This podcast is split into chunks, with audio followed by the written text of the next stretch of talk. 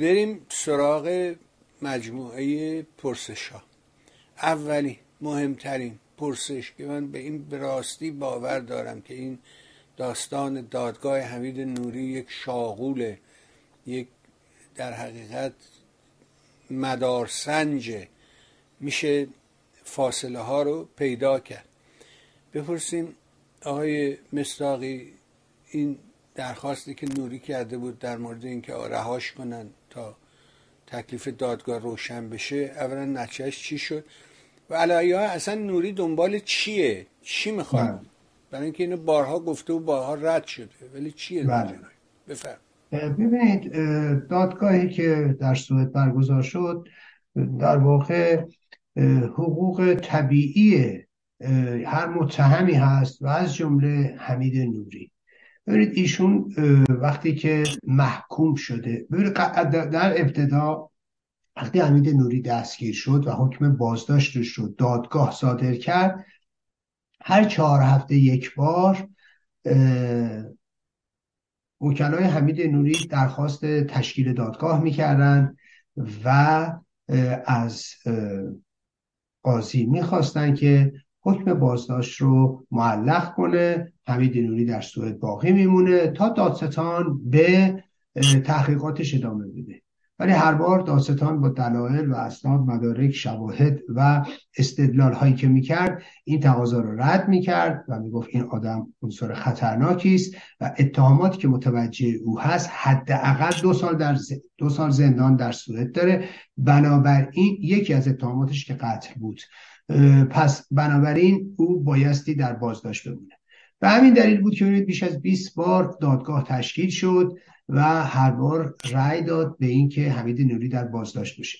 حالا وکلای حمید نوری درخواست کرده بودن، بله حمید نوری به حبس ابد محکوم شده و دادگاه استیناف یا دادگاه عالی سوئد داره به این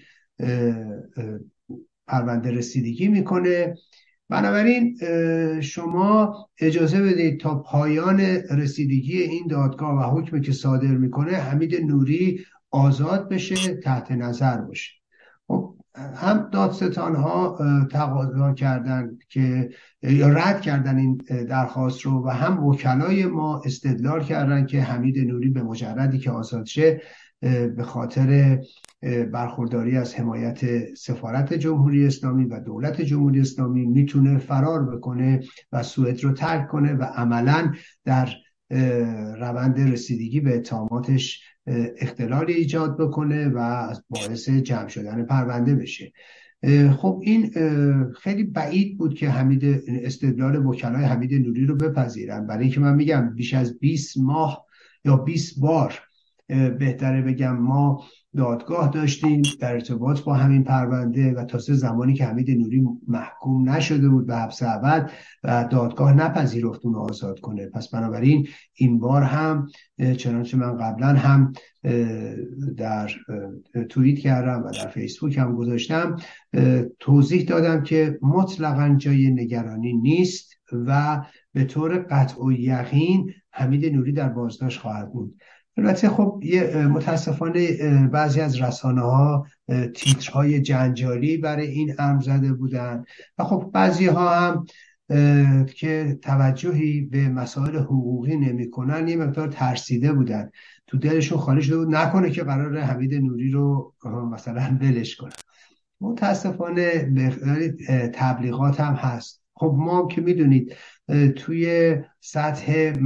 مجازی و اینا کم نیستن آدمایی که سر هر چیز خودشونو متخصص میدونن و بلافاصله میان و نمیدونم یه مشتی اخبار یا یه مشت نظرات بهتره بگم سست و بی ربط، بدون اینکه سر سوزنی صلاحیت داشته باشن یا حتی شناختی داشته باشن یا اصلا روند پرونده رو بدونن. بله قراره سوئدیا قراره آزادش کنن، توطئه نمیدونم سوئدیا، توطئه نمیدونم دولت ها، توطئه نمیدونم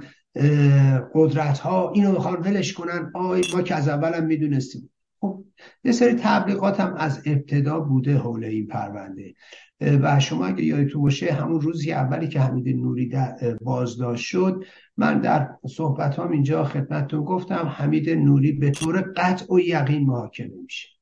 خب اون موقع اون همه بدخواهی بود، اگه یادتون باشه آدمای مختلفی می اومدن و انواع اقسام اتهامات به ما میزنن، یادتونه از اون چه میدونم صدفان سولاخی گرفته تا برید انواع اقسام آدم ها که بله انقریب ایرج مستاقی رو میگیرنش و بعد دنبال سولاخ‌موش بگرده حمید نوری رو آزادش میکنن. یا اگر دیده باشید چیزهای مختلفی توی زمینه بود و یا نمیدونم اون آدمایی مثل اون رامین کامران و امثالهم زیاد بودن که این وسطه بالا و پایین میپریدن و یکی اون امید نادان بود که یادتونه اونم میگفت بله ایرج مستاخی نمیدونم زودتر محاکمه میشود رو و به شما قول میدم آینده پژوهی آینده نگری حالا خواهید دید فلان. خب بهش بگید که آقا چه خبر شد، نتیجه اون دادگاه هم که میگفتی رو بیا در همین رسانه ها اعلام کن. خب ببینید این بدخواهی ها از ابتدا وجود داشته و این سیاهکاری ها بوده. این بارم من اساسا میدیدم یه آدمای خیلی با قول معروف هزلی، یکی از رضا حازلی که اتفاقا بسیار هزل و من میتونم بگم آدم بسیار بی شخصیت و بی حیثیتی است و اینا خب تو فضای مجازی یه دور پیدا میکنن و میان و مطالب خیلی کثیفی رو هم عنوان میکنن و یکیش این که همین این چیز آقا بوده که مطالب خیلی کثیفی رو هم مطرح کرده بود در طول این هفته گذشته که بله به نوعی مثلا در این که حمید نوری رو سوئد ولش میکنه و همونجوری که ما از اول میگفتیم و اینا بعد مسائلی که شایسته خودش هم هست رو مطرح کرده. خب میدونید این چهره‌های بسیار آدمای بی ریشه‌ای هستن، بی هویتی هستن که میان و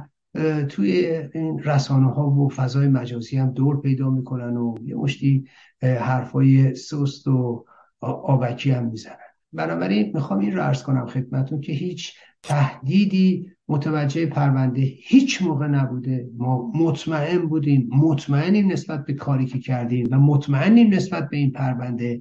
و ما خب از وکلای برخورداریم که در واقع بهترین ها هستن در سوئد. غیر از این حالا حمید نوری چی میخواد؟ ببینید یه حمید نوری واقعیتش اینه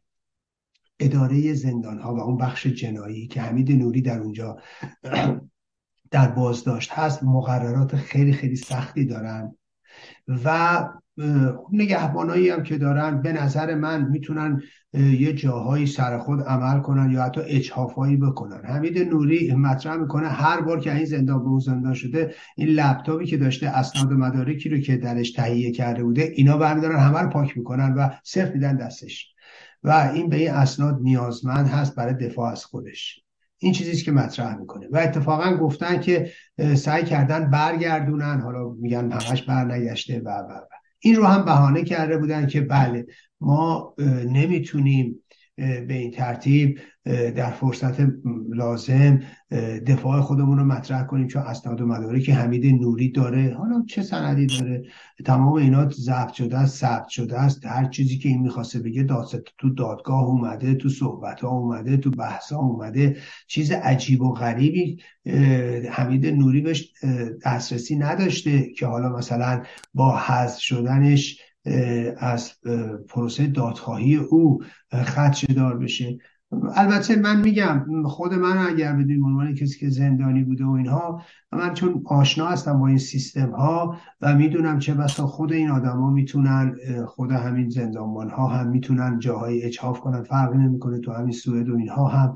یا تصمیمات سرخود بگیرن. در صورت من خودم به عنوان یه زندانی چون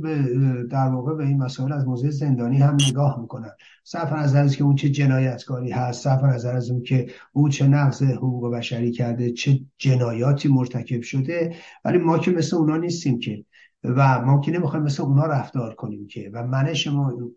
مثل اونها نیست و قصد مقابله به مثل نداریم. خب اینا رو به واقعیتیه در هر صورت ولی چیزی که حمید نوری مطرح کرده و وکلاش مطرح کردن اینه، ولی گفته اونا خودشون هم شانس بسیار بسیار پایین قائل بودن برای درخواستشون و همین دلیل گفتن که خب اگر احیانا با این درخواست موافقت نمیشه، حمید نوری رو تقاضا کرده به بند عمومی ببرن و نزد دیگر زندانی ها. حالا من دیگه نمیدونم آیا این رو میپذیرن یا نه، یا اجازه در واقع قوانین و مقررات اداره زندانها یا همون در واقع بخش میگن کریمینال وارد یا اون بخش جنایی آیا اجازه این رو میده، من نمیدونم قوانین رو، ولی که این تقاضای حمید نوری بوده و در واقع از شانس خودش استفاده کرده. میدونید همه اینها برای دولت سوئد هزینه‌های سرسام‌آوری داره، همین که وکلای حمید نوری میان چنین تقاضایی رو میکنن، چنین دادگاهی تشکیل میشه، بعد اونا میرن استدلال‌های خاص خودشون رو میکنن، وکلای ما استدلال‌های خاص خودشون رو میکنن و اینا همه هزینه داره و هزینه بسیار بسیار سنگینی داره. ولی خب سیستم قضایی سوئد برای اینکه حق و حقوق او رعایت بشه در واقع این دادگاه رو برگزار میکنن و ما هم خب به فال نیک میگیریم، برای اینکه ما که قصد نداریم که بی‌حقوقی انجام بگیره و یا حمید نوری از حقوقش محروم بشه. ما برای این حقوق مبارزه میکنیم، صرف نظر از که برای خودمون میکنیم برای دیگران هم میکنیم. هنر نیستش که ما فقط بخوایم ما عادلانه مورد قضاوت قرار بگیریم، بلکه دشمن ما بایستی عادلانه مورد قضاوت قرار بگیره و از همه حق و حقوقش برخوردار بشه. ولی در هر صورت همونطوری که گفته بودم حمید نوری هیچ شانسی نداشت و هیچ شانسی نداره و قبلا هم من گفته بودم حمید نوری به طور قطع و یقین ابد میگیره. خب ملاحظه کردید که به اون وعده‌ای که داده بودیم در واقع ما که عمل نکردیم، دستگاه قضایی عمل کرد و ما چون در واقع فکر میکردیم، منم با توجه به اون چی که وکلامون به من منتقل میکردن اینجا اظهار نظر میکنم، وگرنه نه روی اطلاعات شخصی، و فکر میکنم که دادگاه تجدید نظر در نهایت در سال آینده شمسی حکم خودش رو دوباره صادر میکنه در اواخر اکتبر و به طور من فکر میکنم به طور قطع این حکم ابد که برای حمید نوری در دادگاه بدوی صادر شده تجدید خواهد شد و جای هیچ نگرانی نیست.